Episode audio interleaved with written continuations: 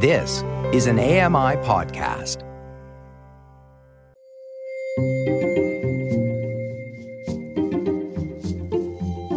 Welcome to Voices of the Walrus on AMI Audio, where professional readers give voice to articles from Canada's best general interest magazine. I'm your host, Roger Ashby. Racism's mental health fallout is staggering, but black Canadians aren't finding the care they need. Lori Wilson reads All Booked Up The Frustrations of Finding a Black Therapist by Alicia Liu. Alicia Liu is based in Montreal. Her writing has appeared in the Globe and Mail, Maclean's, Elle Canada, and Women's Health. This is an article titled All Booked Up The Frustrations of Finding a Black Therapist by Alicia Liu. In the early days of spring 2020, Shanae Donaldson, a Montreal based marketing executive, quit her job in an act of self preservation. The weathering effects of, quote, an aggressive and toxic work environment had left her with symptoms of post traumatic stress disorder and in need of help. Donaldson decided to seek out a therapist who would understand her plight as a black woman in the workplace. She wanted someone who could relate to the invisible tax of being black, to the all too familiar notion of having to work twice as hard to go half as far. But there was one problem. Quote, I tried to find a black therapist in Montreal, she says. If they were there, they were very elusive. When the search proved futile, she started sessions with a white teletherapist based in British Columbia. But the pairing, Donaldson says, was not a good one. Her sessions were often charged with microaggressions, and her therapist proved to be culturally incompetent. Quote, For my therapist to sympathize with me by saying she thinks black babies are beautiful just wasn't the depth I needed as I worked through my feelings, Donaldson says. I don't want to explain my healing process. I need someone who understands that I was given the talk at nine. She didn't get it. Donaldson's experience mirrors the challenge that many black Canadians face in their search for mental health care. Given the erosive nature of systemic racism and its impacts on black lives and livelihoods, the fallout is staggering. In January 2020, the Toronto Star reported that the rate of depression was up to 300% higher among black Canadians as a direct consequence of racism. One 2015 study by the Canadian Medical Association Journal found that in Ontario, there were higher rates of schizophrenia among immigrants from the Caribbean and East Africa. The same research stated that, quote, experiences of discrimination have been found to be associated with psychotic experiences, delusional ideation, and attenuated positive psychotic symptoms. But even when Black Canadians seek help in spaces reserved for vulnerability and healing, they are often not afforded the care and humanity they need. The problem can be traced back to two roots how our mental health system operates and the monocultural makeup of most of its practitioners. On June 8, 2020, two weeks after George Floyd's murder, the Toronto Board of Health unanimously voted to declare anti black racism a public health crisis. It was a move that validated, albeit much too late, the ramifications that systemic racism had long had on black wellness. But other than that, it didn't do much. There are many barriers for black individuals seeking mental health care. Personal or cultural inhibitors such as shame, stigma, and distrust of the medical industry are factors. So, too, are the high rates of unemployment and lower average incomes that Black Canadians face. Mental health care remains unaffordable for many. But one other key factor can be less often discussed the lack of diversity among practitioners. In one 2018 study from the Mental Health Commission of Canada, 60% of Black Canadians said they would be more likely to use mental health services if care were administered by a Black professional. And though national numbers are sparse, data from the U.S. shows that, in 2015, 86% of psychologists were white and only 4% were black.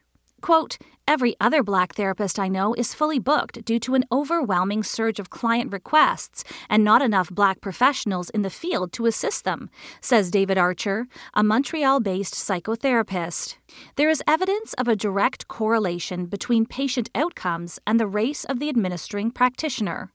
Research published in the Asia Pacific Education Review found that clients, quote, tend to trust their counselors who share similar background experiences.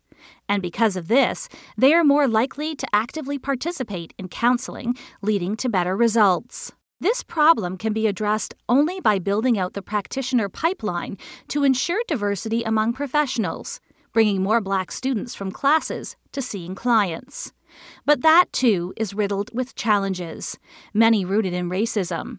As Archer explains, black students often have to contend with, quote, hostile learning environments.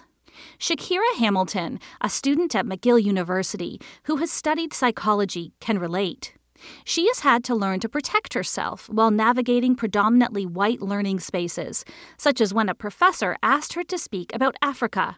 Hamilton has never left North America. Hamilton attributes the lack of black therapists to the lack of representation within the education system itself.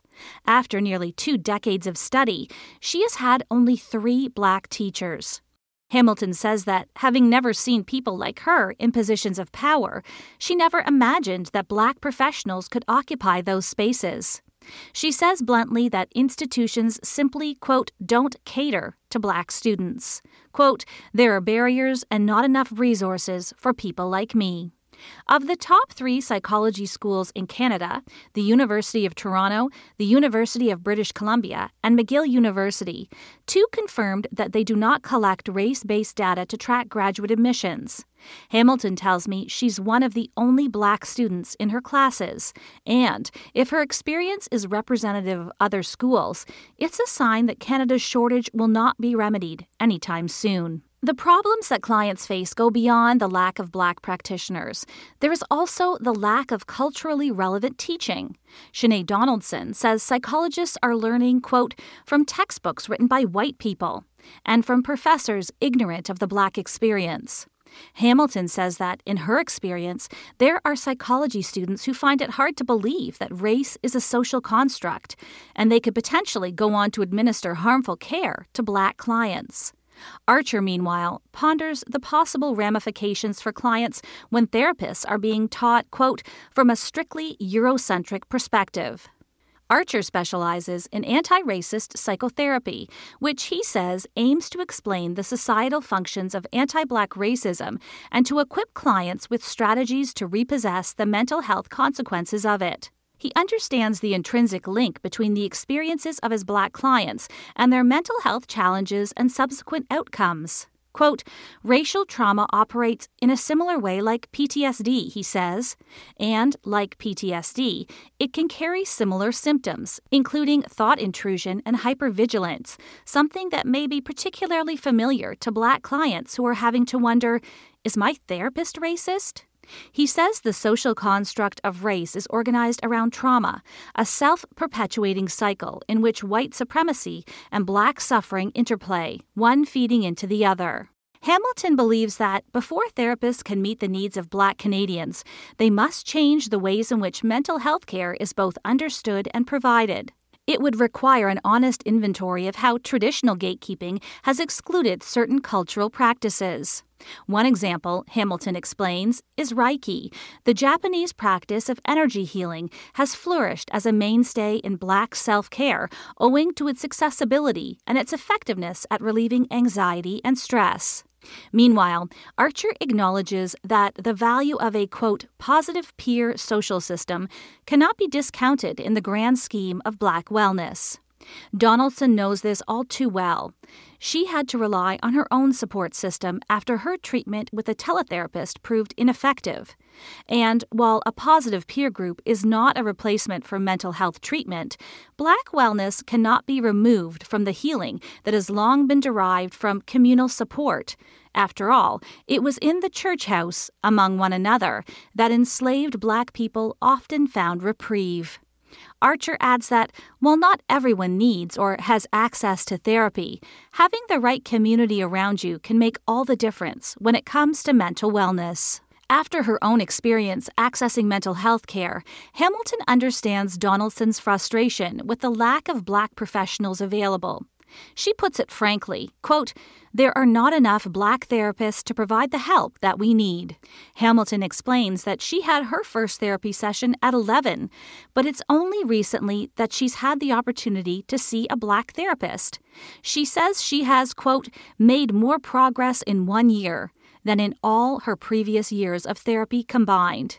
Quote, I don't have to explain why my trauma matters. She gets it, and that is power.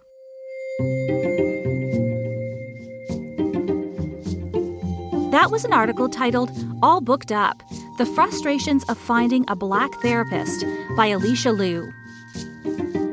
You've been listening to Voices of the Walrus on AMI Audio, produced by Don Dickinson, audio engineering by Jacob Szymanski and Bill Shackleton. The manager of AMI Audio is Andy Frank, and I'm your host, Roger Ashby.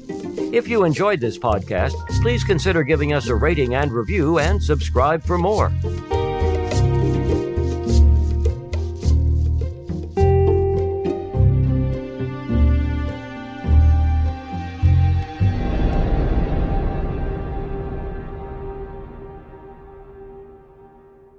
Hi, I'm Red Sale, inviting you to download the latest episode of My Life in Books, where internationally acclaimed authors discuss their lives, their work, and three books that have resonated with them. That's My Life in Books, available wherever you get your AMI podcasts.